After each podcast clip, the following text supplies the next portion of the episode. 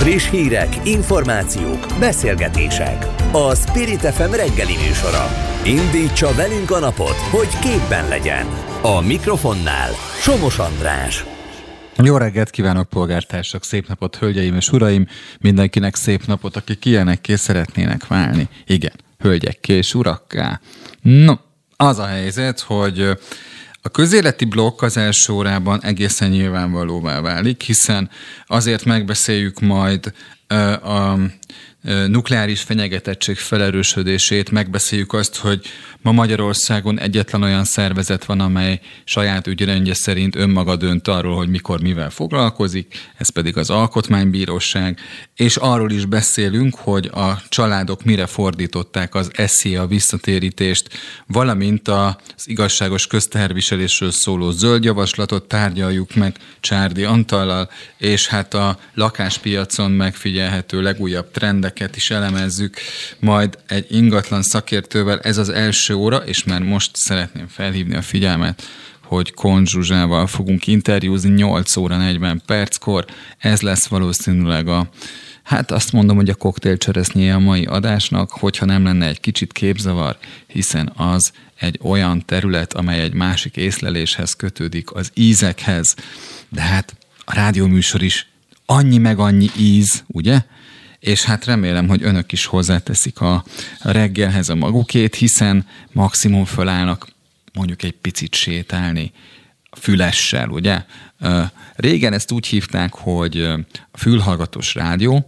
Ma nem tudom, hogy hogy hívják, hogy van-e egy ilyen, de az biztos, hogy ma online nem tudnak minket hallgatni még, ezért valószínűleg csak azt fogják tudni csinálni, hogy benyomják a 92.9 FM-et, de hát ugye ezt feleslegesen mondom, hiszen már ott hallgatnak minket. Na, ezek lesznek az első óra témái, és már rögtön kezdjük is.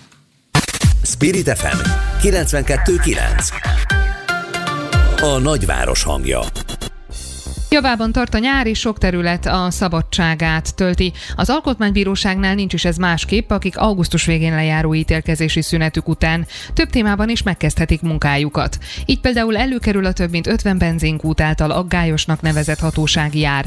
A Ryanair légitársaság alkotmányjogi panasza az extra profitadó kapcsán, de előzetes nyilatkozatok alapján várhatóan megtámadja Karácsony Gergely főpolgármester az Alkotmánybíróságon azt a jogszabályt, amely négy fővárosi tulajdonú tulajdonú közterületet az 5. kerületi önkormányzatnak ad. De a katatörvény megtámadását is több párt és szervezet kilátásba helyezte, hogy az alkotmánybíróság elé viszi. Vannak-e elkésett ügyek? Mi várható az alkotmánybírósági döntések tekintetében? Karsai Dániel alkotmányjogász lesz a segítségünkre a következő percekben.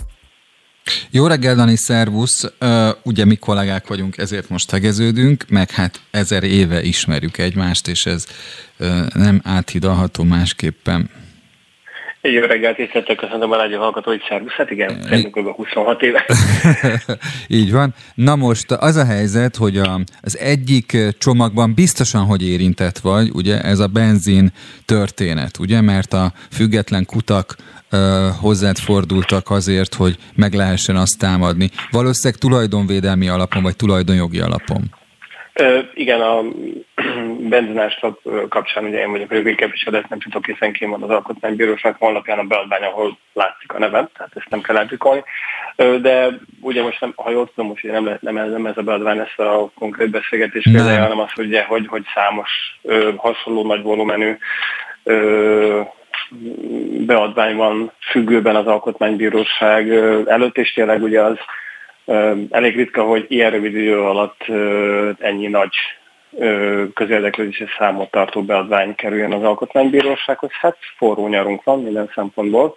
Ugye egy gazdasági válság most begyűrűzött minden szempontból. Az milyen jogi, jogi, alkotmányjogi, jogi alkotmányjogi szempontból is. Hát ugye az ügyek egy részét ugye a kormány generálta, mondjuk a tanárok sztrájkjogának teljességgel elfogadhatatlan korlátozása kapcsán, meg ezt tudomásom szerint, hát ez tényleg így van, ugye megtámadták ezt a jogszabályt is országgyűlési képviselők az alkotmánybíróság előtt adják. Visszafoglalóban is elhangzott Ryanair, hatósági ö, benzinárstop, és hát még ugye ki tudja, hogy még milyen intézkedésekkel áll elő a kormány, hogy annak fényében ugye hát még egyéb nagy ügyek is jöhetnek. Hát ugye az Alkotmánybíróság most nem a legjobbkor gondolja, úgyhogy feltétlenül több mint egy hónapos nyári szabadságon kéne lenni, és semmit nem kéne dolgozni. Éppen azt akartam hozzátenni, hogy miközben ugye az ítélkezési szünet ellenére mondjuk a bizonyos anyagi jogi határidők a bíróságokon azért folynak, mondjuk a munkaügyi perekben, vagy akár a végrehajtások ugye nem szünetelnek a bíróságok szempontjából. Bocsánat, hogy közben hagyjuk is a rendes bíróságokat. Ami a legszebb, hogy az alkotmánybíróságon bár ítélkezési szünet van, az alkotmányjogi panaszok benyújtására váló határidő viszont ketyek továbbra is. Tehát én, mint ügyvéd nem mehetek szabadságra, hogyha augusztus 18-án jár le a 60 napos határidő, hanem nekem dolgozni kell, és be kell nyújtani. De magában ebben nincsen semmi probléma, meg most tényleg mindenfajta irónia, meg gonyolódás nekem, úgy gondolom, hogy pihenésre mindenkinek szüksége van, legyen alkotmánybíró, tanár, kőműves, marketinges, bankár, ez teljesen most ezen nem. Ebben önmagában természetesen semmi probléma nincs, csak pihentem tudnak az emberek dolgozni. Tényleg azért bármilyen területén, tehát önmagában avval semmilyen probléma nincs, hogy az alkotmánybírák és az alkotmánybíróság munkatársai is szabadságra mennek. Természetesen. De hát ugye vannak olyan speciális időszakok, amikor ugye akik a közszolgáltat választják, az alkotmánybíróság alkotmánybíráskodás, ez pedig kiemelt közszolgálat, amikor ugye hát egy extra erőfeszítést kell tenni, és én úgy gondolom, hogy ez most egy olyan időszak, ha megengeded, akkor mondjuk a káta törvénymódosítás, illetve a káta adózás átlakításával kapcsolatban, ugye hát nem tudok, hogy ugye rengeteg ügyvéd kollégát érint, és az biztos, hogy ilyen beadványok fognak bemenni az alkotmánybíróság, ugye nem, nem csak ügyvédeket, hanem az élet számos más területén. Hát meg hát szeptember 1-től... ezer embert érint, Igen. és szeptember 1-től hatályba Hatályos. ér. Megmondom, ugye, azt, ugye hát azt nem tudom, hogy esetlegesen országgyűlési képviselők meg fogják támadni ezt a jogszabályt, nagyon-nagyon remélem, de hát például ez, ez kifejezetten jó példa arra, ahol az alkotmánybíróságnak kutyakötelessége lenne szeptember 1 előtt meghozni ezt a döntést, ezt viszont nagyon nehéz megtenni, úgyhogy ha mondjuk augusztus 20-án lesz, történik meg az első, első kávézás. Én úgy gondolom, hogy ezt a nyári ítélkezést ezt most el kell felejteni, bár ugye, de ugye ne értsük félre egymást, tehát az ítélkezés az egy dolog. Ettől függetlenül az Alkotmánybíróság természetesen az Alkotmánybíróság munkatársai dolgozhatnak, hogyha éppen ö, úgy döntenek, és ugye hát 2022-ben egy két éves, vagy másfél éves Covid-válság után, ahol maga az Alkotmánybíróság is ö, számos esetben ugye a modern informatikai eszközök segítségével úgy dolgozott, úgy tartott ülést, úgy tartott belső megbeszéléseket, ahogy mindenki Zoomon. Tehát ugye én úgy gondolom, hogy semmilyen kifogás nem, áll, nem állhat annak útjában, hogy semmilyen érdemi kifogást nem lehet felhozni, hogy milyen akarnak dolgozni, és egyébként megint csak hangsúlyozom mindenfajta irónia nélkül, semmi probléma, ha mondjuk egy alkotmánybíró elmegy a jól megérdemelt szabadságelességgel, onnan dolgozik, és egyébként két órás született, tehát is nem megy a Balatonpartra, vagy tengerpartra, vagy valami hegycsúcsra ki, ki mit szeret csinálni. De én úgy gondolom, hogy most dolgoznia kell az alkotmánybíróságnak, mert olyan nagy volumenű alkotmányogi kérdések vannak, amiket nem ér rá szeptemberben, októberben, vagy 2025-ben megválaszolni, hanem most kell megválaszolni, és az alkotmánybíróságnak van módja, és én úgy gondolom, hogy az alkotmányos kötelessége is a közszolgálat az néha extra erőfeszítést igényel.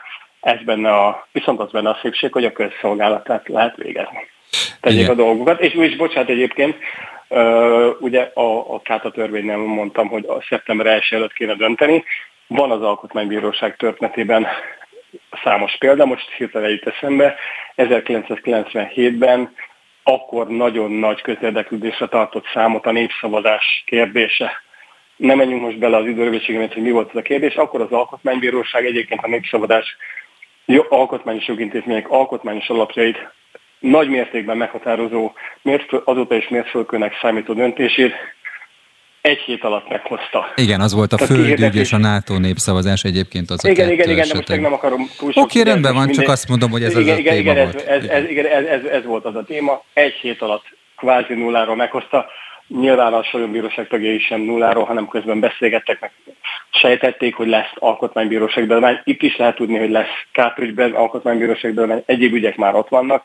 Tehát el lehet kezdeni ezen dolgozni, és meg lehet hozni a döntéseket. Hogyha meghozzák, én gondolom, hogy ez lenne az alkotmánybíróság dolga. A, a hallgatók kedvéért mondom, hogy ugye az első fél évben 319 ügy érkezett az alkotmánybíróságra, csak hogy milyen a terhe egyébként a bíróságnak. E, és... Ez, ez egy rettentő kevés, alacsony szám egyébként és... mutatja, hogy mennyi, mennyire elvesztette a bizalmát, egyébként sajnos sokkal a magyar társadalom az alkotmánybíróságban. Úgy van 300 valahány beadvány, hogy rendes bírósági döntéseket elvileg az összeset meg lehet támadni az alkotmánybíróság előtt. Így van, és ezek közül... nincs, nincs ügy teher. Ezek, Nincs itt teher az alapján. Ezek közül 302 alkotmányjogi panasz, tehát igazából ez a normakontrollos tevékenység, vagy akár a bírói kezdeményezésekre a döntés, az ugye, tehát ugye felfüggesztik a rendes bírósági eljárást, még az alkotmánybíróság nem foglalást. Szóval ezek a típusú döntések nagyon elenyésző számban vannak jelen a ö, bírák munkájában. Viszont ami érdekes a 319 ügyhöz képest, ami fél év alatt érkezik, hogy 361-et zártak le az első fél évben. Tehát, hát még ugye van restancia a korábbi évekből. Hát, de hát azt mondom, tehát, hogy nagyon kevéssé tudják az ügyhátralékot feldolgozni a bírák.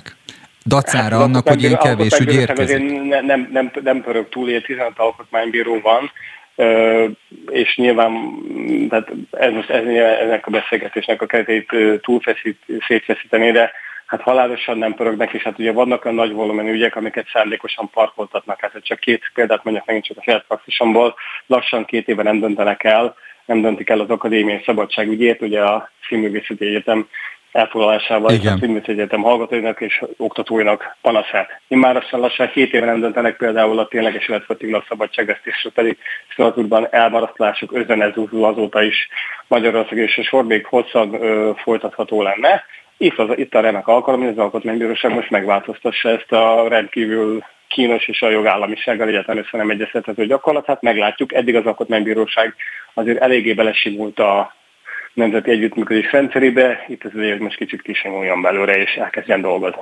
Világos. Valóban a... nagy valamennyi ügyekben. Akkor, akkor már csak egy kérdés van, ugye szerintem egyébként a, a tanévkezdés miatt is fontos lenne a sztrájkjog amúgy, tehát hogy az, az nem csak a kata törvény ilyen, amit te is említettél, hanem azért a sztrájk szabályozás, de az extra profit adó szempontjából is fontos lenne a gyors döntés. Mert ugye itt a Ryanair fordul, odafordulása kapcsán ugye az a kérdés, hogy vajon egy, egy olyan ágazat adóztatható-e ilyen alapon, amely ugye a pandémia alatt végig defenzívában van.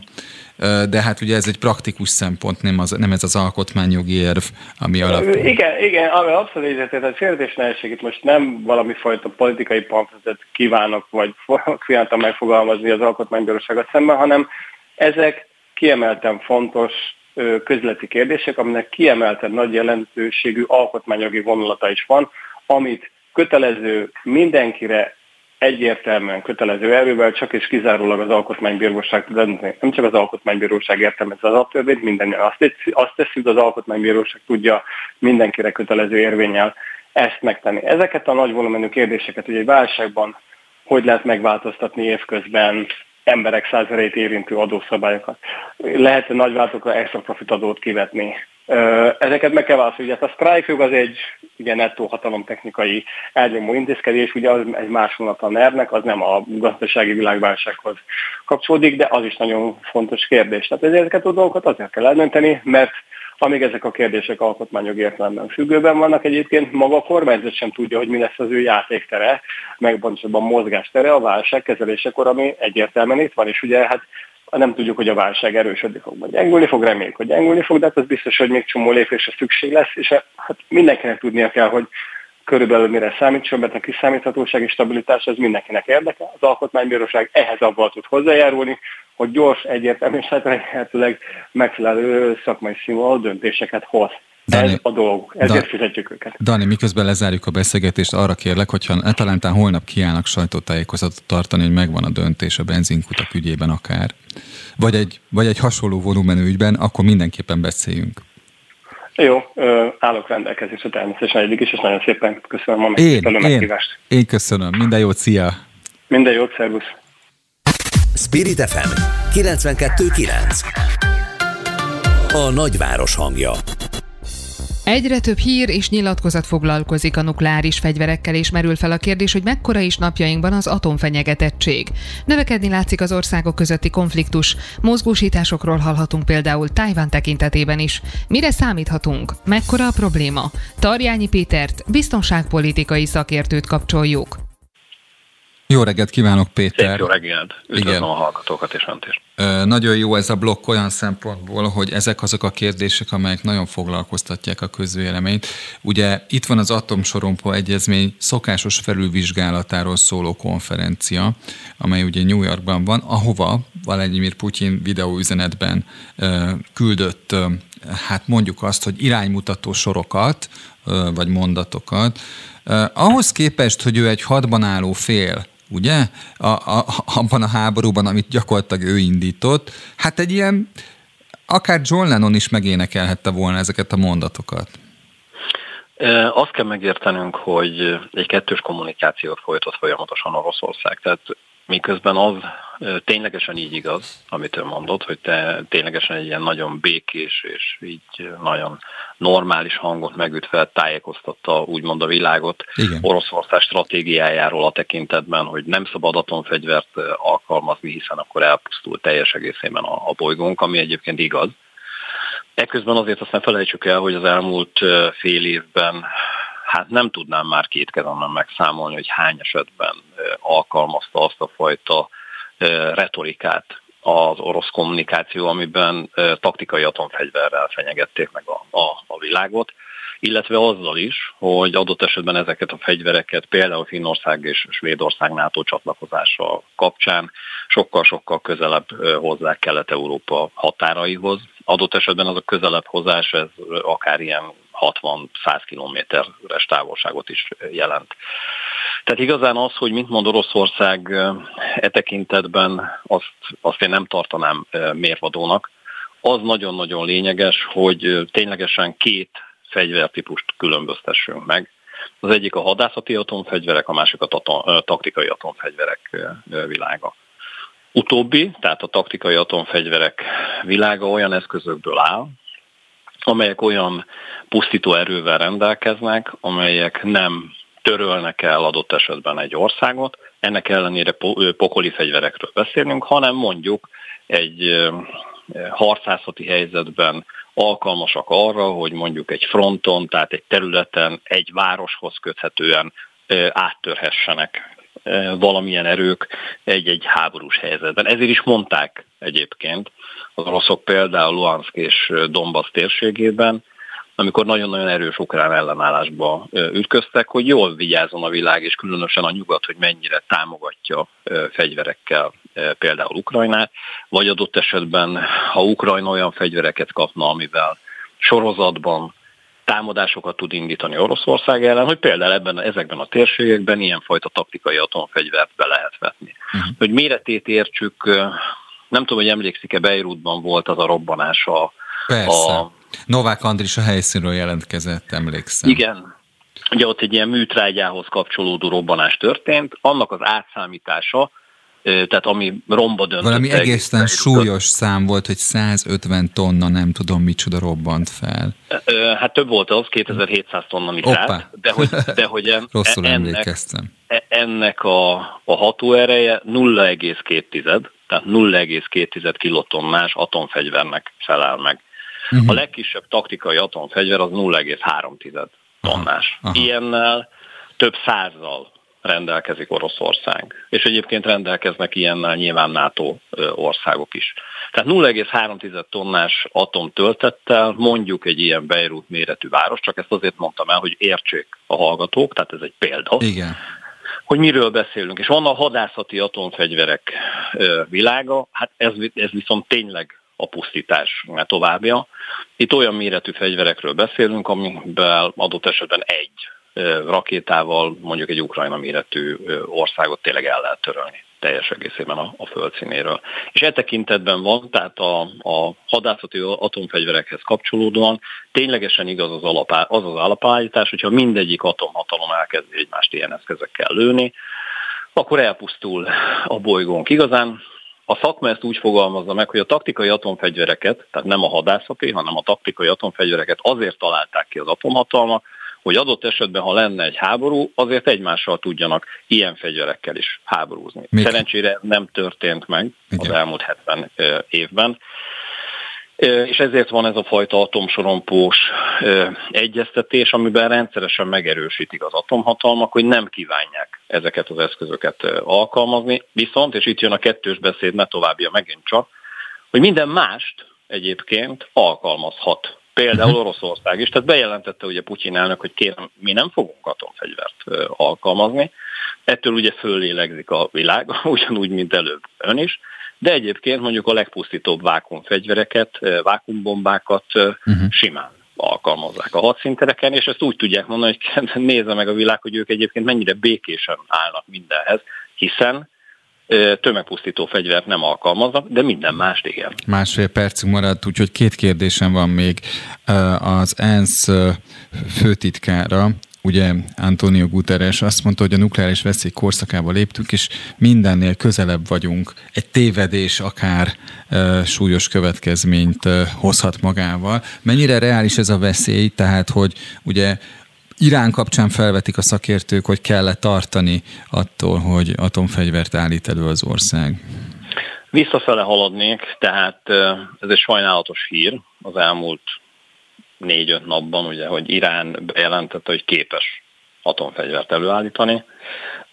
Ez, ez hosszú-hosszú évtizedek óta probléma volt, és eddig a világ lassítani tudta ezt a folyamatot.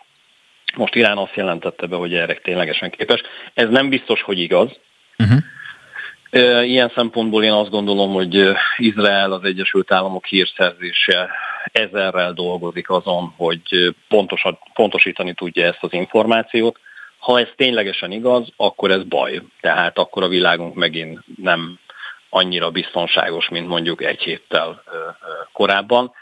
És ténylegesen azt kell látnunk, hogy a, attól, amit előbb mondtam, hogy az elmúlt 70 évben nem alkalmaztak, vagy 77 évben nem alkalmaztak a bolygón atomfegyvert, az nem jelenti azt, hogy az elkövetkező időszakban, még egyszer mondom, nem hadászati atomfegyverre gondolok, hanem taktikai atomfegyverre, hiszen vannak olyan fajta háborús gócok például Oroszország és Ukrajna között, ahol az egyik résztvevő ugye atomhatalom, Oroszország, nem alkalmaz adott esetben taktikai atomfegyvert, úgyhogy ilyen szempontból az ENSZ vezetőjével egyetértek, hogy annyi válság van a világon, és ténylegesen olyan magas a feszültség, hogy ilyen szempontból lehet, hogy 77 évvel ezelőtti esemény valamilyen helyzetben, nyilván kisebb fegyvertípussal, de megismétlődhet. Péter, tudja mi a mi tragédiánk?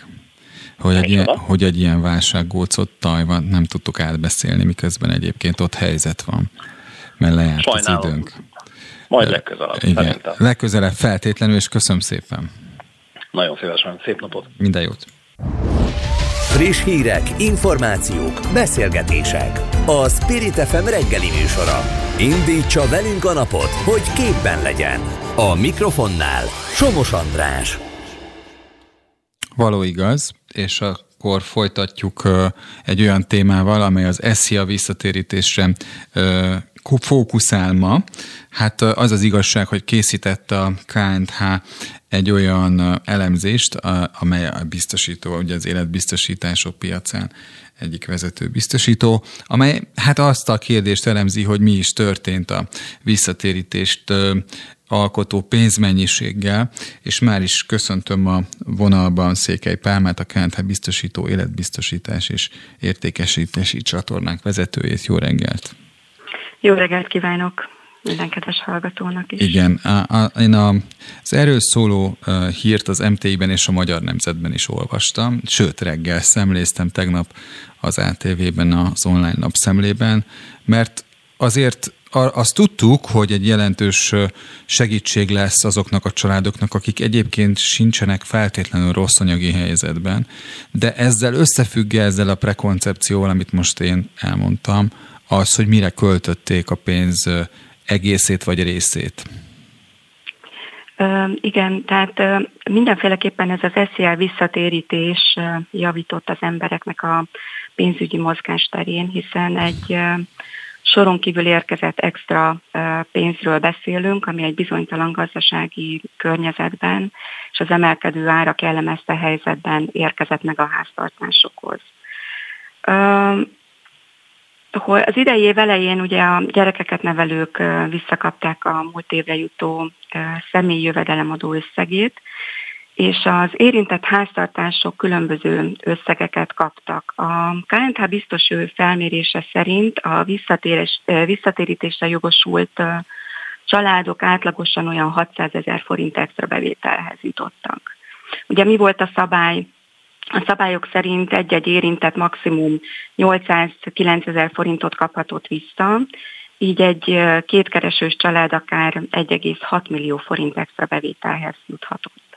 A felmérésünk részletes adataiból látható, hogy mivel országos szinten jelentős eltérések vannak a fizetések között, ezért ugye az SZIA visszatérítés összege is különbözött. Tehát a válaszadóknak a 20% olyan 250 ezer forint alatti bevételről számolt be, még a további 21-21 százalékuk ilyen 250 és 500 ezer forint, illetve 500 és 750 ezer forinthoz jutott.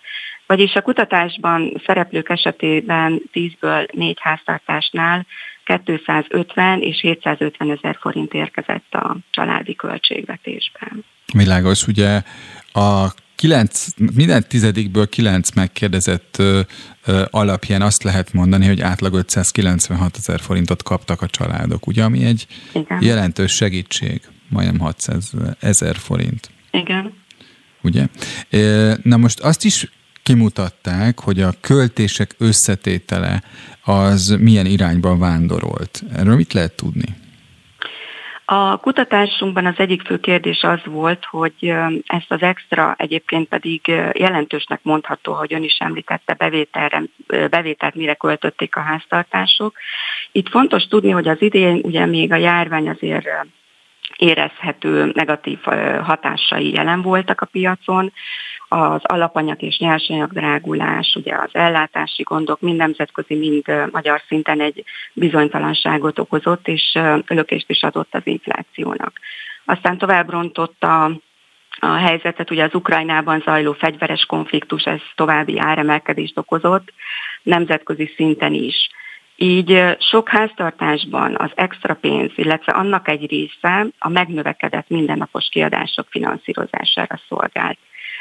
A felmérés szerint az SZL visszatérítés 33%-át a mindennapos kiadások finanszírozására költötték a válaszadók, és a, a visszatérítés összegének további 33%-át megtakarításra fordították a megkérdezettek.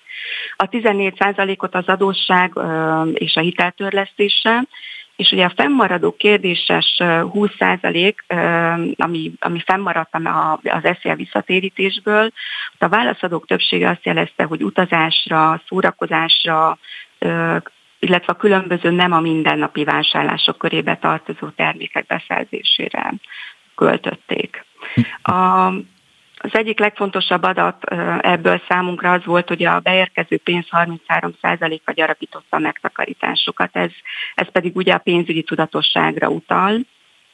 És az is kiderült az eredményekből, hogy ahogy nőtt a jövedelem, ugye annál jobban megengedhették maguknak a válaszadók, hogy ne költsék el ezt a pénzt Természetesen ugye az alacsony és a közepes jövedelmek körében a, csak a visszatérítés 20%-a ment a megtakarításba, míg a magasabb jövedelmek esetén ez 43%-ot tett ki. Ez is egy nagyon érdekes adat, és nyilván a visszatérve az elejére, amit mondott, hogy ha nem ekkora az infláció, akkor valószínűleg a megtakarításhoz hasonló mennyiségű pénz az nem megy el a mindennapi kiadásokra is, tehát tehát nyilván ez, ez, ez be, erre, erre, ebbe belejátszott, hogy, hogy ilyen mennyiségű pénzt kellett fordítani ugye a mindennapi megélhetésre.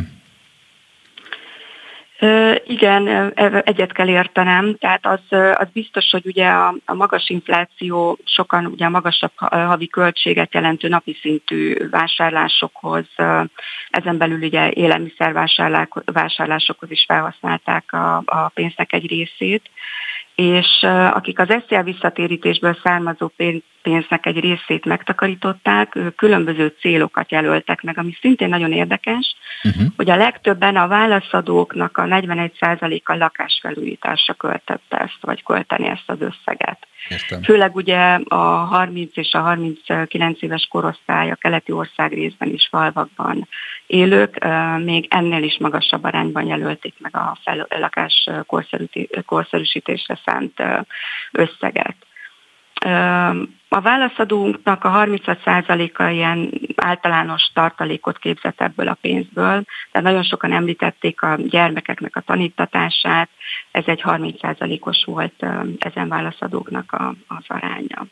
Ami számomra egy picit elkeserítő, hogy a nyugdíjcélú megtakarítást összesen 12% említettem, ami megítélésem szerint alacsonynak mondható, pedig ez az egyik leglényegesebb hosszú távú megtakarítási forma. Tehát itt látni kell azt is, hogy az öngondoskodás, a nyugdíjas évekre való felkészülést érdemes minél előbb elkezdeni, annál nagyobb összeghez jutnak majd az érintettek.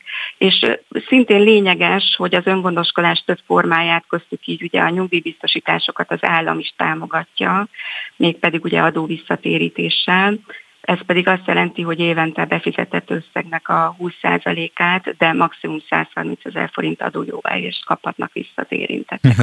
a visszatérítésből a... így visszatérítés plusz visszatérítés is lehet.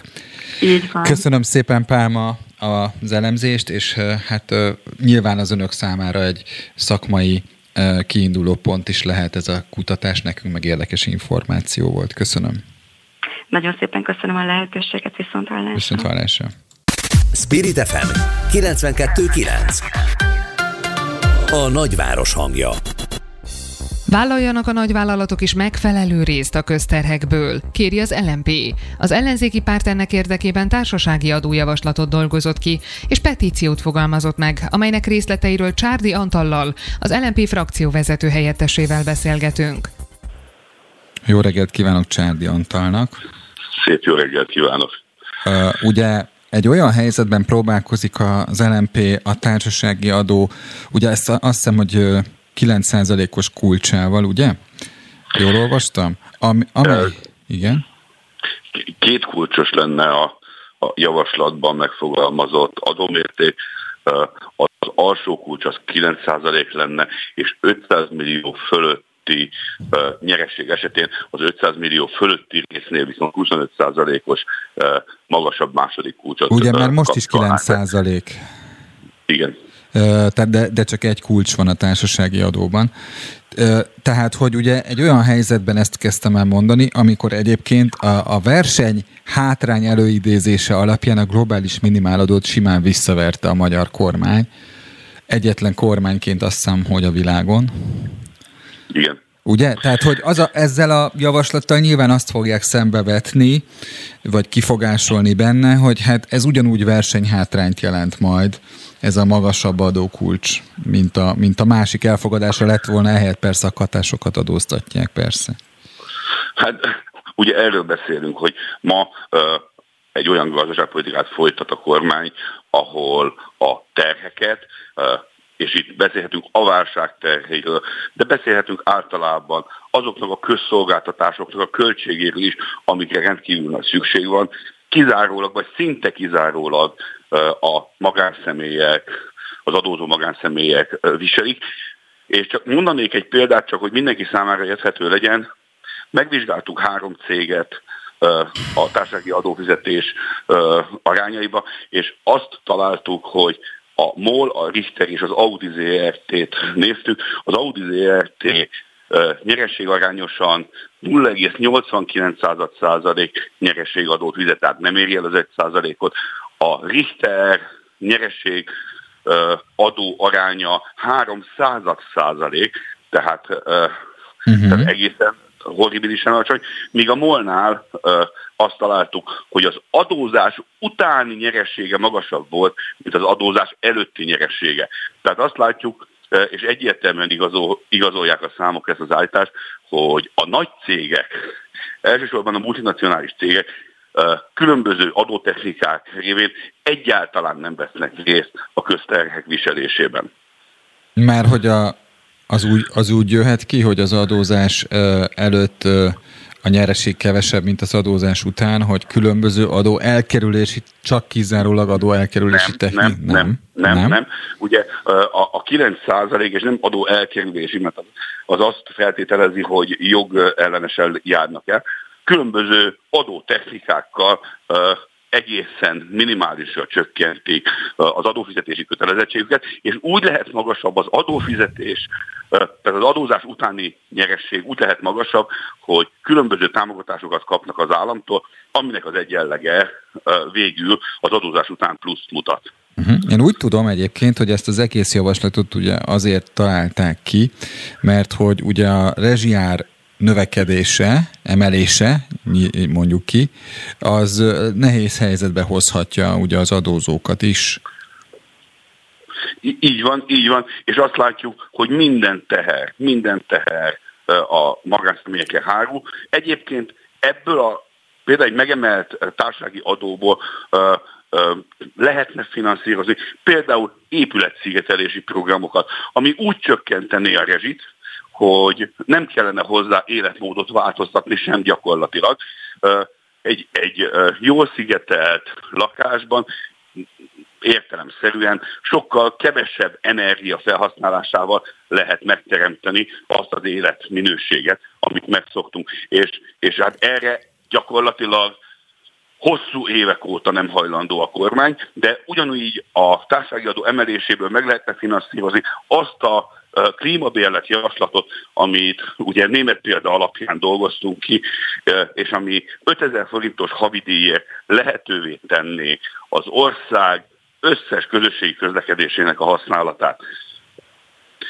Egyébként Palkovics László erre szerintem nyitottnak mutatkozott, amikor látogatást tett Németországba, legalábbis ezeket a híreket lehetett olvasni a klímabérlettel kapcsolatban, de azóta csönd van, mondjuk. Klasszikus, klasszikus kettős beszédet folytat a kormány, mondanak egy támogató félmondatot, aztán egy héttel később pedig elmondják, hogy mekkora milyen ördögtől való és, és elvetemült ötlet ez.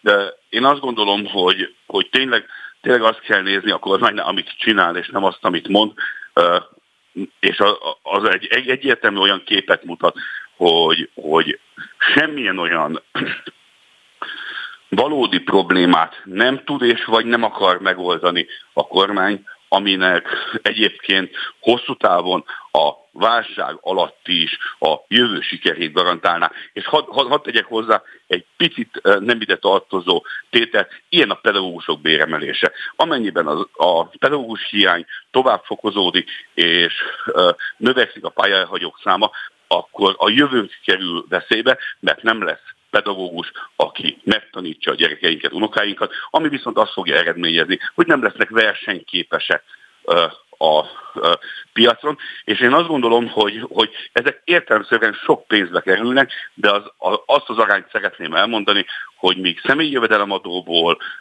és különböző forgalom, forgalomtípusú adókból, például az áfából körülbelül 12-13 ezer milliárd forint bevétele van a költségvetésnek, addig a nyereség adóból ez az összeg nem ér el a 800 milliárdot, tehát még egyszer 13 ezer és 800.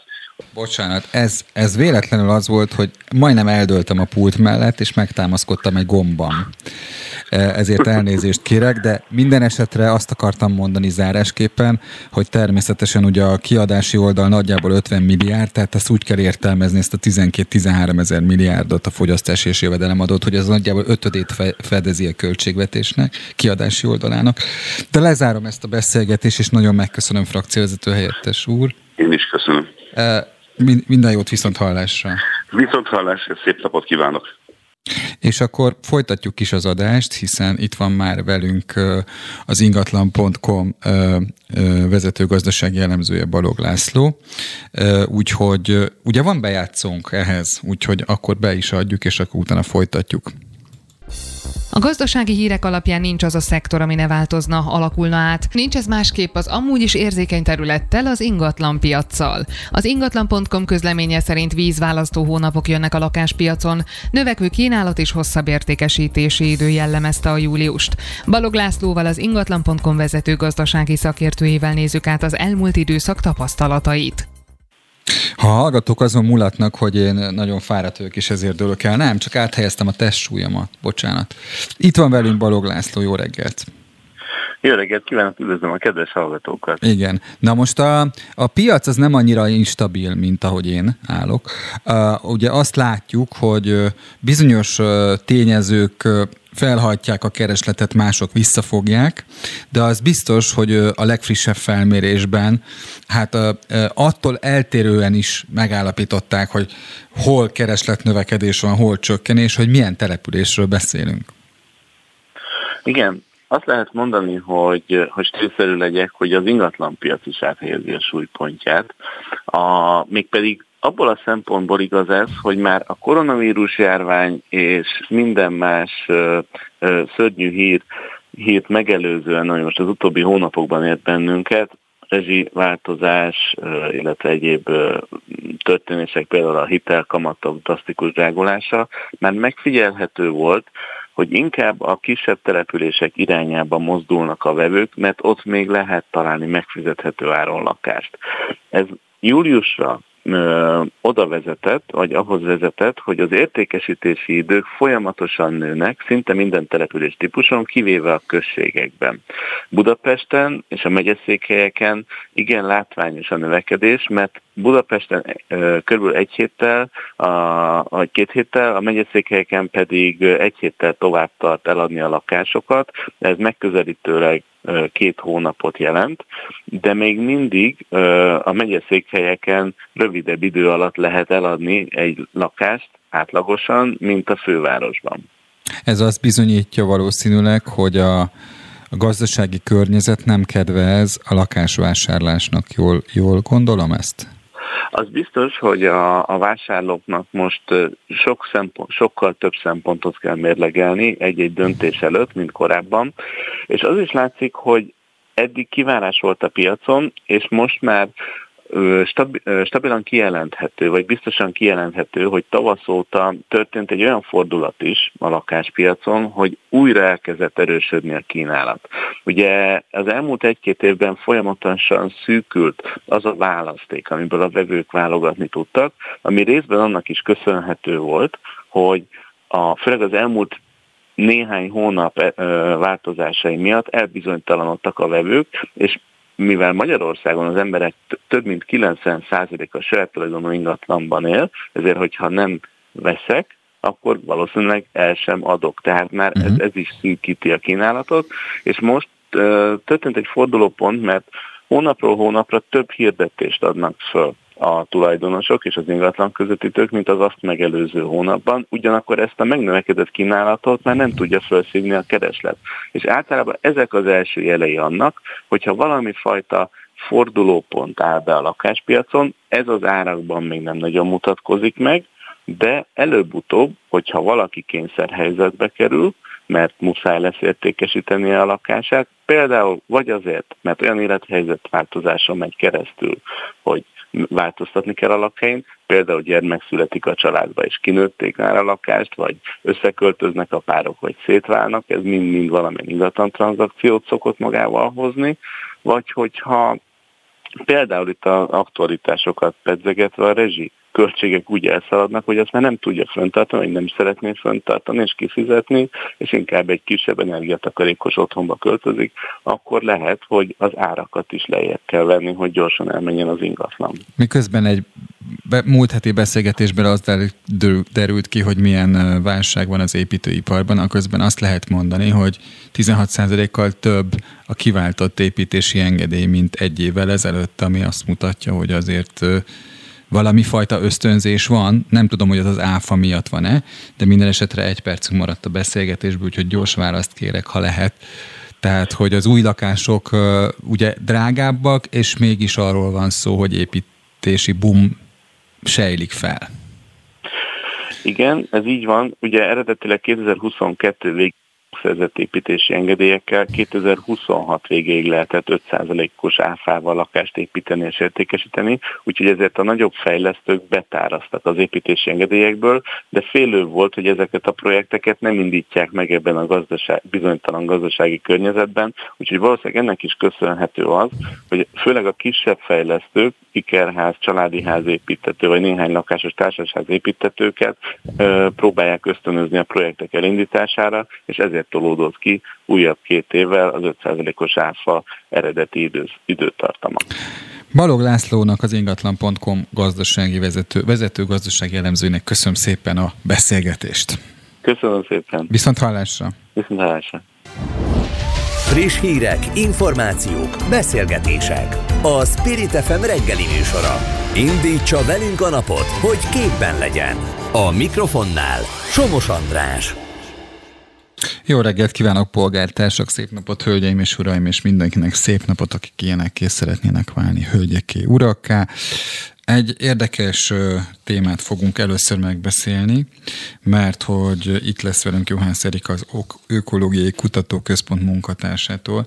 A hódokkal kapcsolatban van egy új szabályozás, amely a gyérítésre vonatkozik, hogy mi az kiderül a beszélgetésből. Megbeszéljük a fuvarozók ipartestületének ügyvezető főtitkárával azt, hogy miért fordultak a kancellária miniszteréhez, aztán uh, beszélünk egy kicsit a szlovák kormány helyzetéről, és végül a napelemmel csökkentett rezsiszámla esélyeit kutatjuk, a végén pedig tervezzük, hogy konzsuzsával fogjuk zárni a műsort, reméljük, hogy ez így is lesz. Akkor kezdjük is.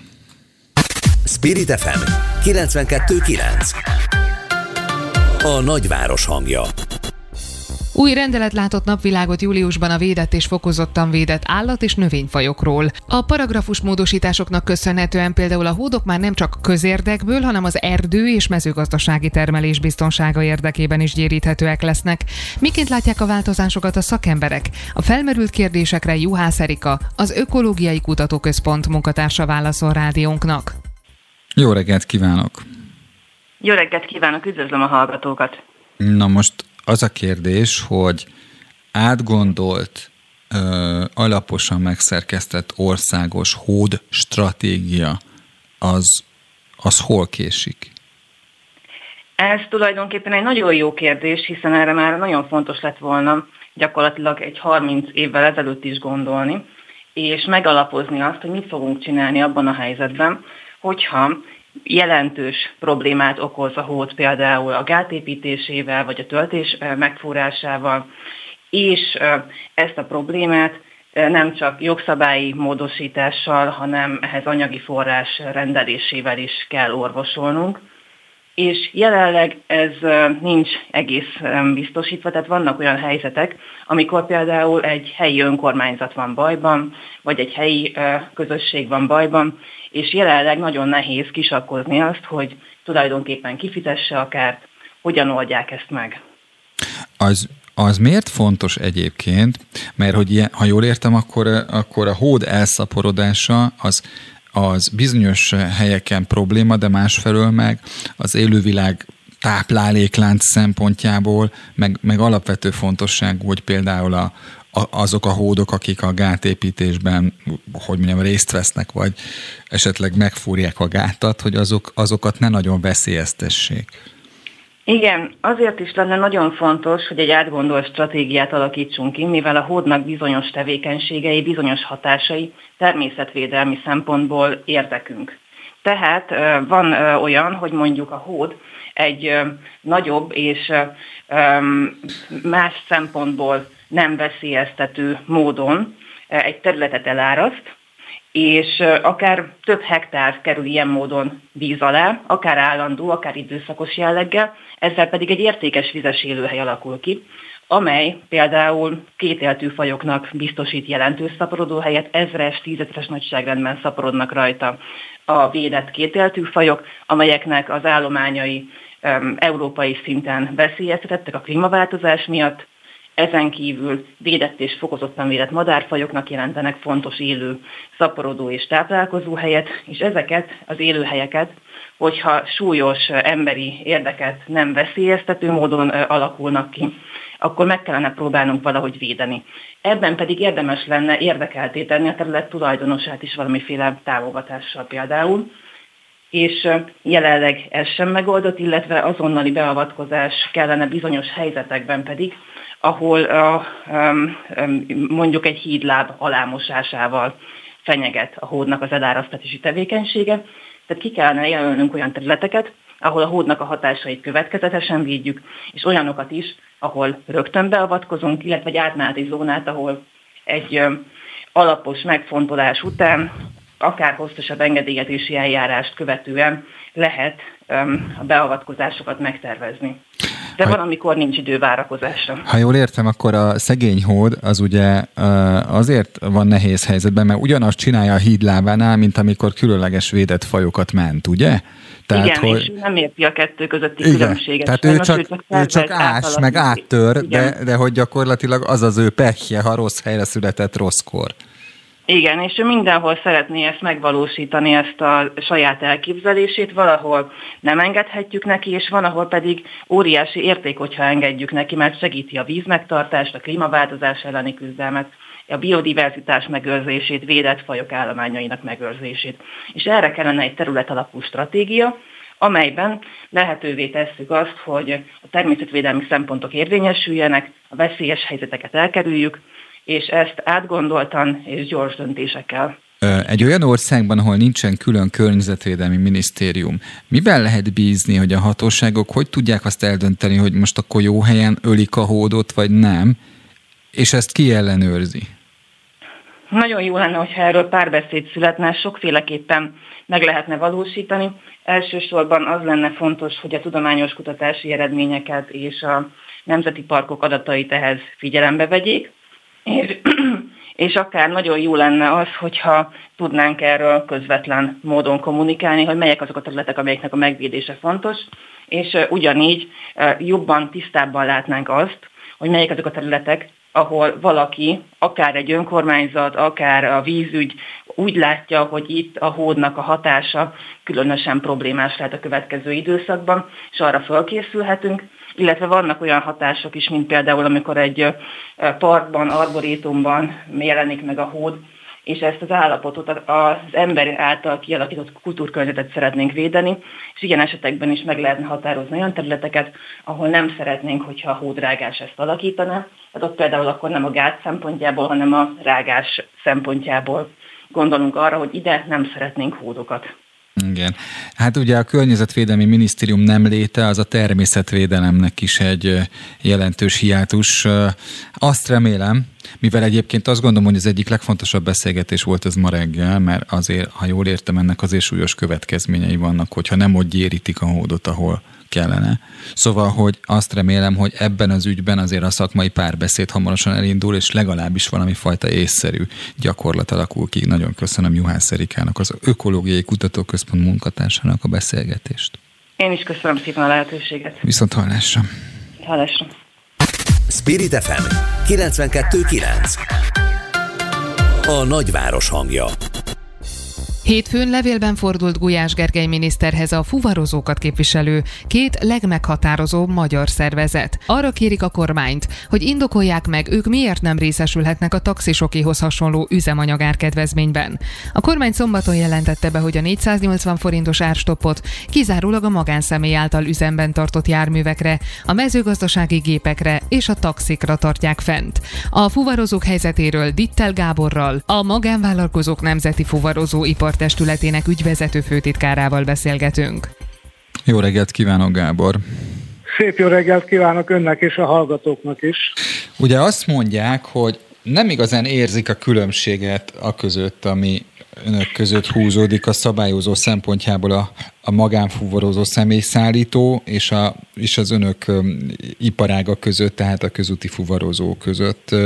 És egyébként ugye azok a vállalkozók, akik a, az, a, akiknek önök védik az érdekeit, azok a vállalkozók is nagyot küzdenek azért, hogy hát mondjuk a munkaeszközt elő tudják állítani a fuvarozás szempontjából, és hiszen ők azért súlyos árat fizetnek ma a benzinért ahhoz képest, amit a, mondjuk a személyszállító fuvarozók. Igen, gyakorlatilag itt a mi kifogásunk az, hogyha a Gulyás miniszter úr indokol valamit, akkor annak az indoklásnak alaposnak kell lenni és szakmainak. Tehát, hogyha ő azt mondja, hogy azért tartja meg az ársapkát a személytaxi szolgáltatásnál, ami egyébként ugyanolyan közúti közlekedési szolgáltatás, mint mondjuk az árufozás, vagy a magánautóbuszos személyszállítás, mert hogy náluk az egyetlen nagy költség, energiaforrás az a gázolaj. Hát ebben a pillanatban, ha ez elhangzik, akkor a mi tagjaink megkérdezik tőlünk, akik ugye ma a piacon összesen 15 ezeren vannak, hogy mit tettetek annak érdekében, hogyha ez az indoklás hangzik el, akkor mi miért nem részesülünk ebben az ársapka lehetőségben, hisz a mi tevékenységünk is nélkülözhetetlen, az élet bármely területét megnézhetjük, mindenhol megjelenik a fuvarozás. Legyen az termék, szolgáltatás, betegszállítás, tök mindegy, miről beszélünk, az élet minden területén ott van a fuvarozás. Gábor, az a kérdés, hogy ugye már nagyon nyom a mól olyan szempontból, hogy az ársapka lekerüljön az üzemanyagról, hogy egyrészt mit gondol arról, hogy ez meddig okozhat problémát ez a különbségtétel önök között, illetve hogy, hogy ne okozzon problémát, az a kérdés, hogy milyen reakció jött ezen a hétfői levél után. Igen, tehát azt szeretném aláhúzni, hogy nekünk nem az a problémánk, hogy a kormány úgy dönt, hogy valamely ágazatot, alágazatot megkülönbözteti, legyen ez mondjuk a személytaxi szolgáltató, sőt örülünk neki, hogy egy alágazat egy ilyen lehetőséget kapott. Nekünk az a problémánk, ha az indoklás úgy hangzik, ahogy elhangzott, akkor nincs különbség kettőnk között. Független attól egyébként, hogy a, a közúti szolgáltatóknak a többsége, tehát kivéve a személytaxisokat, ők április 13-a nulla órától piaci árat kell, hogy ugye fizessenek, ami alapján minden olyan kérdéskör, amiben a költség megjelenik, ott ezt érvényesíteni kell természetesen. Az egy üzletpolitikai kérdés, hogy egy adott, vállalat, egy, egy adott közúti közlekedés szolgáltató vállalkozó és a megbízója milyen ö, ö, ö, nagyságrendben tud megállapodni, mert azért azt mindenkinek látnia kell, hogy attól, hogy mondjuk 20%-kal fölemelkedik a gázolajára, nem automatikus az, hogy a fuvardíjat is 20%-kal kell megemelni, mert minden vállalkozásnak különböző jellemzői vannak, üzletpolitikája van, és a megbízó is különböző megközelítéseket alkalmaz.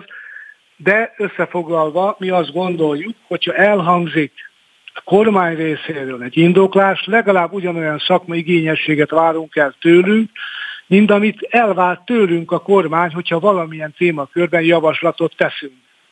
Tehát ez a, ez a megszólalásunk lényege. Valamiért azt érzem, mivel hogy a, a kérdésnek arra a részére nem válaszolt, hogy a kormány mit reagált a megkeresésre, hogy most ugye... Ja, semmit, szer... semmit, bocsánat, semmit, szerda, reg, semmit. szerda reggel van, ugye? Nem azt mondom, hogy a mindennapos gyakorlat azt feltételezni, hogy feltétlenül azonnal válaszol a kormány a megkeresésekre, csak azt mondom, hogy hát ugye másfél nap eltelt végül is ez egy nyílt levél, sok híradó idézte egyébként ezt a ezt az egyébként, hogy is mondjam, a formál logika szabályai szerint teljesen érthető ö, felvetést, de amúgy, amúgy mi szokott lenni a gyakorlat, ha nem erről az ügyről van szó, amikor az önök érdekeinek a képviseletéről van szó, akkor milyen gyorsan válaszol a kormány? Tulajdonképpen ugye most azt kell mondanom, hogy átmeneti állapotban vagyunk, ugye mert nemrég volt ugye a kormányváltás, ugye az előző kormányjal négy évig voltunk kapcsolatban, ott ugye nagyon közvetlen jó kapcsolatok alakultak ki, főleg azokkal a államigazgatási szervezetekkel, akik a mi területünkhöz kapcsolódnak. Most ugye van egyfajta, hát hogy kell ezt mondanom, átmeneti állapot, hogy természetesen mi jeleztük a bennünket, a mi területünket is felügyelő ugye minisztériumnak, hogy itt vagyunk, vannak ugye megszakadt kérdések, amiket jó lenne folytatni, javaslunk konzultációt.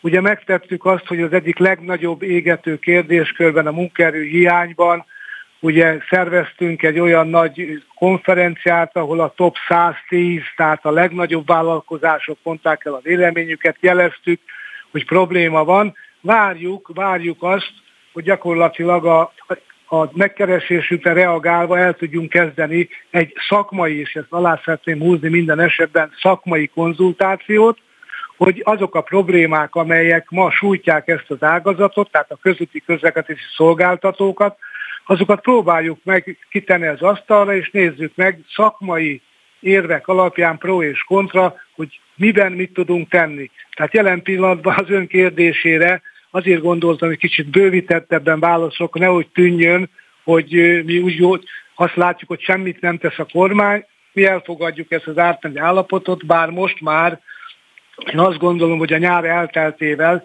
itt már kellene több témáról szót váltani, amit egyébként már jeleztünk is, úgy is egyébként, hogy a két legnagyobb szakmai szervezet, hogy együttműködés kötött egymással, annak érdekében, hogy még, még erőteljesebben tudjuk közvetíteni azt a problémát, ami tulajdonképpen nem a mi problémánk. Hát az, hogy itt a költségek elszaladnak, és vannak különböző olyan hiányok, amelyek visszafogják az ország vérkeringésének a működését, az alapvetően nem a mi problémánk, hanem ez egy ország problémája, tehát úgy gondoljuk, hogy ebben a kormánynak mindenféleképpen eszmecserét kell, hogy folytasson, és várjuk a jelzését, és mi még a Duna jegén is, ha szükséges, akkor megyünk, és konzultálunk szakmailag, és ezt mindig alá szeretném húzni, hogy szakmailag, tehát az érveink mindig a szakmai, a szakmai igényességgel fogalmazódnak meg. Főtitkár úr, köszönöm szépen, hogy itt volt.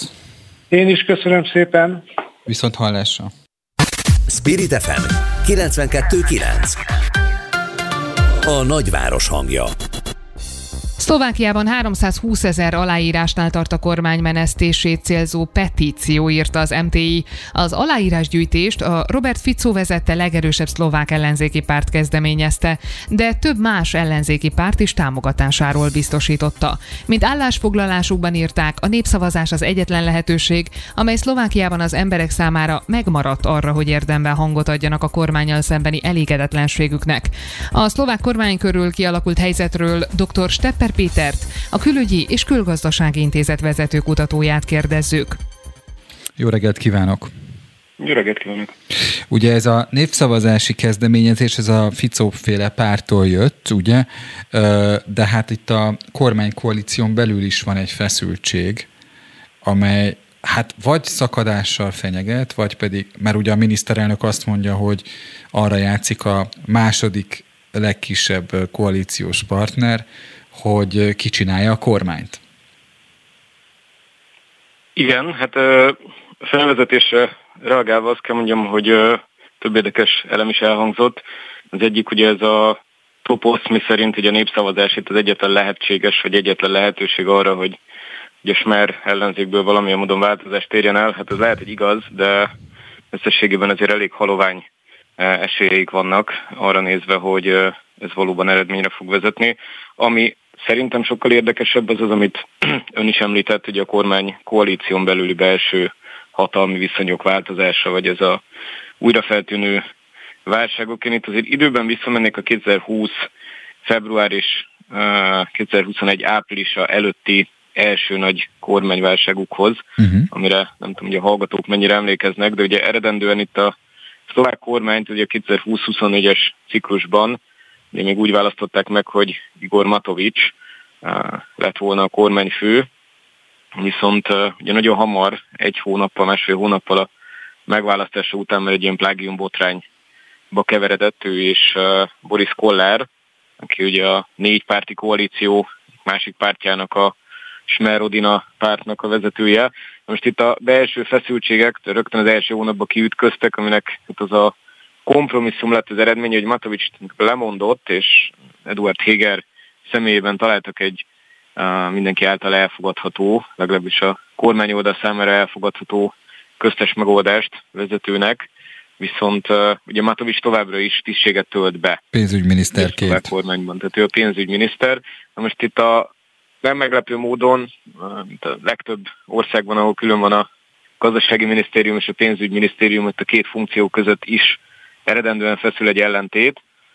Ezen felül viszont azt is látni kell, hogy a gazdasági minisztériumot ugye Szabadsági Szolidaritás párt kapta Szlovákiában, uh-huh. ahol ugye Richard Sulik kezdetektől fogva egy ilyen Matovics ellenes, vagy a Matovics hibáit felnagyító kommunikációt folytat, és hát ez eléggé kölcsönös. Tehát itt a mostani válság talán ide megy vissza, hogy gyakorlatilag sulikék a szabadsági szolidaritás pártban hát igyekeznek ugye már a kezdetektől fogva ugye Matovics ellen pártállást foglalni. És ugye a mostani helyzetben ez egy külön nagy nehézséget okoz, hogy nehéz igazán megtalálni a felelősét annak, aki a romló szlovák gazdasági helyzetér, különösen itt a energiaárak elszállásáért felelős. Értemszerűen sulikék a Matovics portfóliót, még ugye a pénzügyminisztérium, a gazdasági minisztériumot hibáztatja, tehát én azt gondolom, hogy ez az egyik és legfőbb oka annak, hogy most és ebben a pillanatban igyekszik, ugye az SAS, a Szabadsági Szolidaritás borítani a koalíciót, hogyha ők ezt valóban komolyan gondolják. Igen, de ugye Eduard Heger azért van nehéz helyzetben, mert Mátovics nem csak pénzügyminiszter, hanem ugye ő az egyszerű emberek és független személyiségek mozgalmát vezeti, tehát ő egy koalíciós partner is egyben, és nyilván a miniszterelnök nem, ugye nem csak azt mérlegeli, hogy mit veszít, hogyha távozik a kormányból, hanem azt, hogy a koalíciót hogy befolyásolja ez a döntés. Ez abszolút így van. Én nem gondolnám, hogy itt a sulikek féle ultimátum, ami hát, nem tudom, az ő szóhasználatában egy gyakorta használt kifejezés, hogy a tavalyi évben is ultimátumokat fogalmazott meg. Ugye ezeknek az a veszélye, én azt gondolom, hogy időnként visszaüthet, tehát ő is egy hónapot adott arra, hogy a Matovics személye körüli kérdést a Higer kormány megnyugtatóan rendezzen, de most ez a hónap ez lejárt, és egyébként én nem látom, hogy miért kéne bárminek történnie. Tehát ugye a, a, a szabadsági szolidaritás ugye népszerűségéből, meg hitelességéből is veszthet azáltal, hogyha nem tesz konkrét lépéseket. Én azt gondolom, hogy ahogyan is említette, itt Hégert meggyőzni arról, hogy Matovics távozzon, erre nagyon-nagyon kevés esély van. Ekkor viszont ugye a lépéskényszer majd a, majd a szabadsági szolidaritásnál lesz. Ők persze megtehetik, hogy kilépnek a, a, a fölmondják a koalíciós megállapodást. Ugye ez egy érdekes helyzetet teremte, gyakorlatilag kisebbségi kormányzásban kéne uh-huh. folytatni, gyakorlatilag 2024-ig, tehát azért még két év van hátra, azért két évig minden egyes törvényt úgy elfogadni a szlovák parlamentben, hogy arról előzetes egyeztetéseket kelljen folytatni a kisebb pártokkal, azért az messze nem egy ideális állapot lenne. Záró kérdés, hogy ennek a kormányválságnak, vagy esetleg átalakulásnak lehet-e szerepe abban, hogy a V4 együttműködés hogy alakul a jövőben? Hát én ketté bontanám a kérdést. Ugye egyfelől a V4 sikeresség sikerességét mindig is az adta, hogy nem avatkoztunk bele ugye egymás belügyeibe, tehát a magyar kormány is értem szerint ezt várja a partnereitől, de hát meg is adja számunkra a kölcsönös tiszteletnek ezt a fontos aspektusát. Ilyen értelemben is mondhatjuk a elhárító válaszként azt is mondhatnám, hogy nem, nincs itt igazán semmi látnivaló, akárki lesz Szlovákiában kormányon, a magyar kormány és a másik két ország is ugye igyekszik majd a pragmatikus együttműködést eh, megtalálni vele. Nyilván, hogyha azért ennél mélyebben vizsgálódunk, vagy a politikai dimenziót nézzük, akkor azért azt láthatjuk, hogy eh, ugye Robert Fico vezette irány szociáldemokrata párt, ugye többször uh, méltatta a magyar miniszterelnöknek az érdemeit kifejezetten itt a energetikai tárgyalások kapcsán és a, a Brüsszelben elért uh, úgy koncesziók révén, aminek Szlovákia is bizonyos értelemben haszonélvezője, lévén, hogy itt a kőolaj termékekre vonatkozó szankciók határideje az kitolódott, és más országokkal együtt Szlovákia is egy ilyen opt-out lehetőséggel élhet. Igen, egy ilyen könnyítést kapott ők is. Ez a, ez a könnyítés ez mindenképpen pozitívumként jelenik meg, viszont hát értem szerint a szlovák ellenzék, ugye a szlovák kormánypártokat okolja és, és a magyar miniszterelnököt méltatja. Ugye ez azért okoz némi belső feszültséget. Én azt gondolom, hogy a magyar kormánynak nem feltétlenül érdeke az, hogy a regnáló szlovák kormányjal pragmatikus jó kapcsolatot tudjon fenntartani. Ugye ez megint egy jó kérdés, hogy a most induló szlovák V4 elnökség mennyire lesz praktikus szempontból gördülékeny, hogyha ugye a Szabadsági Szolidaritás Párti Iván Korcsok eh, vezeti a külügyminisztériumot, tehát itt a koalíció szakítás esetén ugye új külügyminisztert is kell majd keresni. Én azt gondolom, hogy egy külügyminisztériumban ilyen praktikus bizony, bizonytalanságok, meg, meg instabilitás uralkodik, azért ez mindenképpen megnehezítheti a, a hatékony működést. Stepper Péternek nagyon köszönöm, hogy itt volt velünk és elemezte a helyzetet. Köszönöm a meghívást. Találás. Friss hírek, információk, beszélgetések. A Spirit FM reggeli műsora. Indítsa velünk a napot, hogy képben legyen. A mikrofonnál Somos András. Saját fogyasztásra telepített céges napelemes rendszerekhez is kötelezővé tették a rugalmassági kapacitás létesítését. Erre az indoklás szerint a magyar villamos energiarendszer egyensúlyának biztosítása miatt van szükség. A portfólió azt írja, a hálózati csatlakozási kritériumok szigorítása érzékenyen érinti a magas piaci energiaárakról kiutat kereső cégeket. Hogy az új szabályozásnak mi a jelentősége, és milyen terhet ró a cég tulajdonosokra, arról Ragonca Ádámmal, az energiatakarék ügyvezető vezető tulajdonosával beszélgetünk. Jó reggelt kívánok! Jó reggelt kívánok, Ragonc Ádám! Somos András, köszönöm szépen, hogy vállalta a beszélgetést. Hát az a kérdés, hogy milyen széles az a résztvevői spektrum, amely cégek érintettek abban, hogy egy ilyen megoldással, mint a napelem, tudják csökkenteni a rezsiszámlájukat. A pontos számot nem fogok tudni önnek mondani, azt viszont meg tudom erősíteni, hogy az elmúlt években nagyon megnövekedett azoknak a száma, azoknak a cégeknek a száma, akik saját energiaellátásra terveznek ilyen típusú beruházást. Meg háromszorozódott. Aha. Ugye az a helyzet, hogy mostantól minden újonnan telepítendő erőmű egységhez, vagy napelemhez tetsz, ha tetszik, egy úgynevezett AFFR kiegyenlítő szabályozás szolgáltatás nyújtására alkalmas berendezést kell telepíteni. Rendkívül bonyolult ez, hogy ez miért fontos és miért kell, de hogyha nagyon leegyszerűsítjük, akkor ez miért fontos? Ez azért, azért fontos, mert ugye ezek a napelemes rendszerek időjárás függők. Tehát, hogyha hirtelen kisüt a nap, akkor a teljes napelemes kapacitás rádolgozik a hálózatra. Na most a fogyasztás az nem működik ilyen dinamikusan, a fogyasztás az napközben közel azonos, és a termelési oldalon ilyenkor jelentkezik egy erős többlet. És ezt a többletet szeretné a rendszerirányító így a szabályozásba telepítendő ilyen tárolókapacitásokkal egy kicsikét szabályozni, kiegyenlíteni, és nyilván ezeket a beruházásokat most a a rendszer tulajdonosának vagy a beruházás tervezőnek kell megvalósítania. Így egy kicsikét, hogy mondjam, porlasztja a saját költségeit. Uh-huh. Uh, miért nem vonatkozik ez a háztartási méretű kiserőművekre ez a szabályozás? A háztartási méretű kiserőművek jelenleg egy egészen más elszámolási rendszerben működnek. Tehát ott ott úgynevezett szaldó elszámolás van érvényben, 50 kV amperig. Itt tulajdonképpen a rendszer tulajdonosa, a háztartási méretű kiserőműnek a tulajdonosa a hálózatot használja energiatárolóként. Hogyha ez kötelező jelleggel megjelenne a lakosságnál is, akkor azért az rájuk is elég nagy terhet róna. Egyébként az elmúlt évben azért erre való utalásokat már találhattunk, mert az RRF támogatásoknál a fűtési rendszerek elektrifikálása programpontnál úgy adták ki a támogató, hogy úgy, úgy lehetett pályázni, hogyha valaki fűtési rendszert is korszerűsít és elektrifikál, akkor csak olyan rendszert telepíthet, ami akkumulátoros tárolókapacitással is bír. Világos. Uh-huh. Na most az mit jelent, hogy a módosítás következtében július 15-ével az üzemi szabályzatába bekerült a Mavírnak ez a, ez a változás?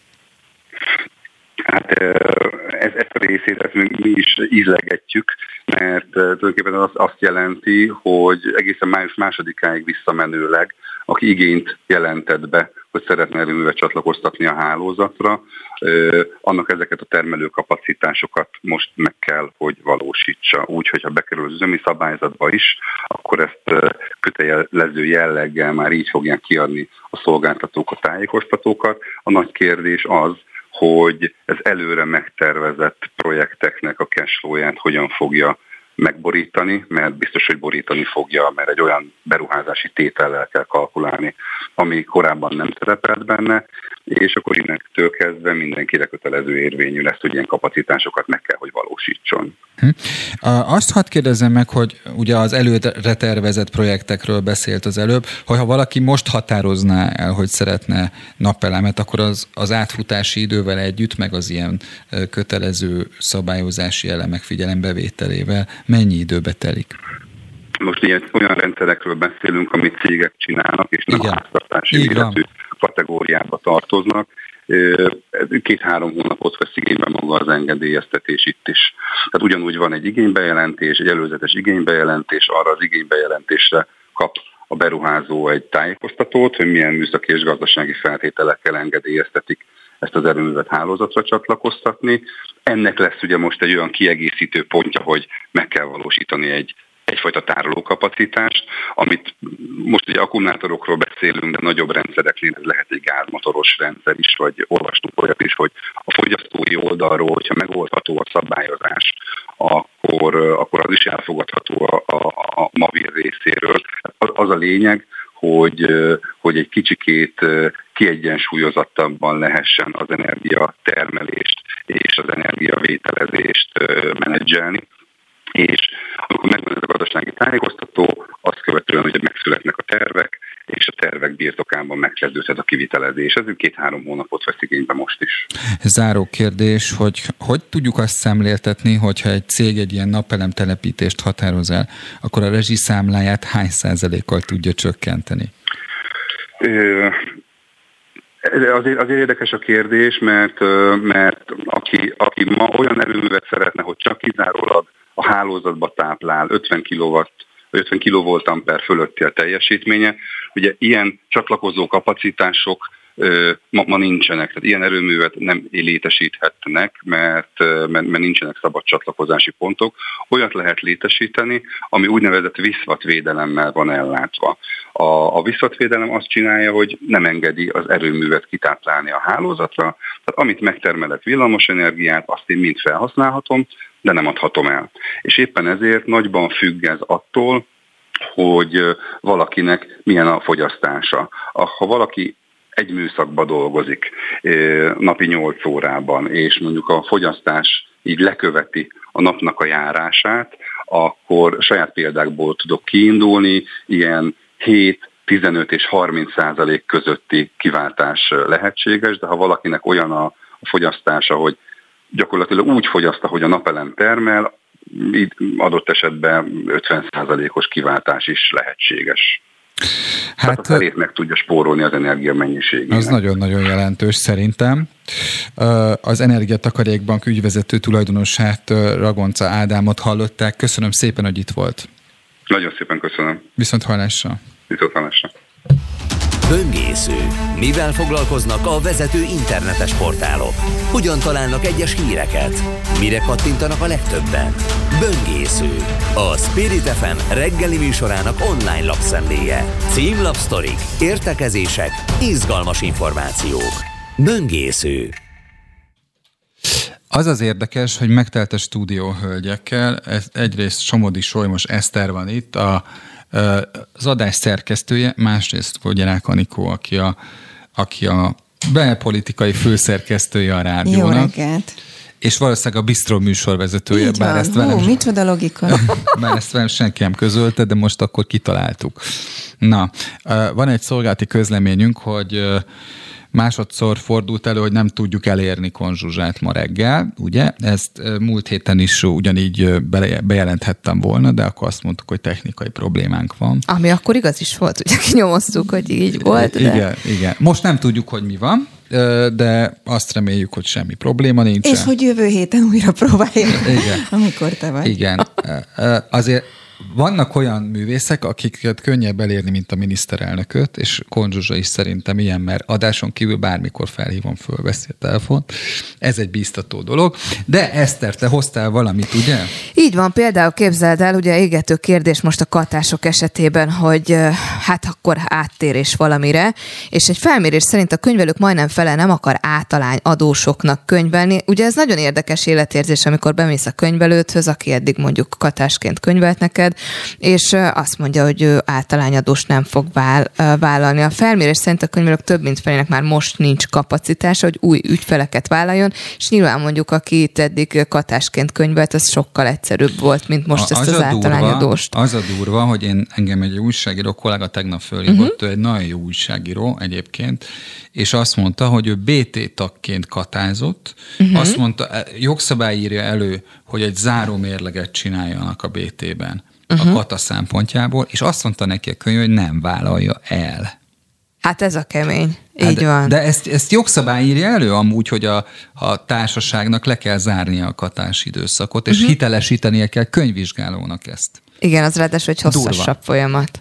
A pont a, itt nálunk a Spirit FM Aktuál című műsorban volt valamelyik reggel, foglalkoztunk azzal, talán hétfőn, de nem akarok rosszat mondani, vagy kedden, kizárásos alapon, hogy van egy pécsi cég, akik egy ilyen speciális könyvelőprogramot fejlesztettek ki, és pont azért, hogy a katásoknak megkönnyítsék a helyzetüket, gyakorlatilag egy appon keresztül el tudod intézni az ügyeidet, és rákérdeztünk arra is, hogy egyébként ez mondjuk mennyibe kerül, hiszen sokan azt mondják, hogy azon túl, hogy az általányadó eleve drágább lesz mondjuk egy katásnak, még ugye a 20-30 ezer forintos könyvelői díjat is ki kellene fizetni, ha és amennyiben talál, talál könyvelő. Így van. És mondták, hogy ilyen 8 ezer forint körül ö, működik az app egyébként havonta, és már most ö, iszonyatos érdeklődés érdeklődésük van, sok ezren töltögetik le, megfordulnak hozzájuk. Ez egy startup cég egyébként, De Pécset. Jó. Szuper. Igen, hát és akkor, hogy egy kis politikai töltetet is hozzunk itt a végére. A 444 hozta le, hogyha hatházi pártot alapítana, Jaksit Györgyöt feltétlenül megkeresné. Már senkit sem akar a parlamenti ellenzékben meggyőzni semmiről, mondta hatházi Ákos a Válasz Online-nak adott nagy interjújában. A képviselő a párt alapítást sem zárja ki. Hát érdekes, hogy hova haladnak itt a történetek. Hát mert volt ugye... egy jó mondása, és már is rácsapna a politika. Amúgy, Így van. Amúgy, amúgy ő már képviselő? Hatházi Ákos? Hivatalosan? Igen. Szerintem nem. Aha. Jó, hát ez, mert, mert hogy így még négy év van, hogy így letegye az esküt, nem? Nem adnak neki lehetőséget. Hát azt mondom, hogy tulajdonképpen még, még ráér letenni az esküt, nem? De mindjárt ezt nézem, hogy nem, igen. És mindeközben uh, Márkezai Péter ugye pedig azt is nyilatkozta, hogy jó eséllyel lehallgatták az ellenzéki összefogás központi irodáját a 2022-es választás idején, pont az ATV műsorában. Az ellen... Nixon belebukott, azt tudod. Az ellenzéki politikus először arról beszélt, szerinte tisztességtelen lépés a demokratikus koalíciótól, hogy jelölteket indítanák, uh, indítanak rá közös ellenzéki jelöltekre. Hozzátette azt is, hogy Gyurcsány Ferenc már csak amiatt is hiteltelen, ami 2006-ban történt. Nagyon érdekes, hogy milyen változások voltak itt az elmúlt hónapokban az ellenzéki pártok között. Összefogás, nem összefogás, tehát nem egyszerű a dolog. Közben megnéztem várhatóan ősszel teheti le majd az esküt hatházi Ákos. Ó. És még mit hoztál, Eszter? Még azzal kapcsolatosan is hoztam neked eh, cikket, hogy Parag megtévesztette a kormányt a BKIK szerint, azt javasolják neki mondjon le. Bár a vállalkozók jelentős hányada szerint az egyszerűsített adózás kérdését rendezni kell, azt a katatörvény jelenleg elfogadott formájával nem sikerült széles rétegek számára megnyugtatóan megtenni. Ez áll a Budapesti Kereskedelmi és Iparkamara elnöksége által jegyzett állásfoglalásban, amit a Blikhez juttattak el. Ebben azt is írták, az 5000 tag véleménye alapján készült felmérésük eredményeként körvonalazódott, hogy ez a helyzet azért állhatott elő, mert Parrag László, a Magyar Kereskedelmi és Iparkamar elnöke fél, félretájékoztatta és megtévesztette a kormányt. Húha, egy köztestületi elnöknek a felelőssége, ugye? Ez az, ez uh-huh. az a mhm. kérdés. Igen.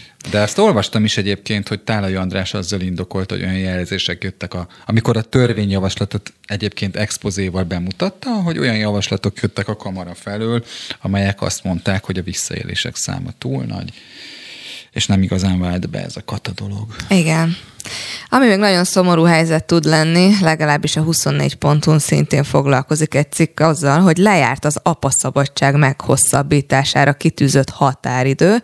A kormány nem foglalkozott az ügyjel. Milyen apaszabadság? Egy 2019-ben született uniós irányelv szerint a jelenleginél több fizetett szabadnap járna az apáknak a gyerek születése után. A Magyar Szakszervezeti Szövetség keddi közleményében felszólítja a kormányt, hogy a munkatörvénykönyvben megfelelő módosításával garantálja az apáknak a mostani öt helyet, a legalább tíz fizetett szabadnapot, de az érdekképviselet szerint a kormány nem foglalkozott ezzel az ügyel megfelelő módon. Tehát van erre egy javaslat, EU-s szinten is, és nálunk ez még nem ért célt. Én, mint sok gyerekes apa, mindenki, mindenképpen támogatom, hogy erre mozduljunk el. De átérzed a problémát. Nagyon, nagyon, nagyon. No, az asszályhoz kapcsolódóan én is találtam azért egy hírt, hiszen még nagyon sokan nyaralnak, van uh-huh. majdnem egy hónap uh-huh. a nyári szünetből.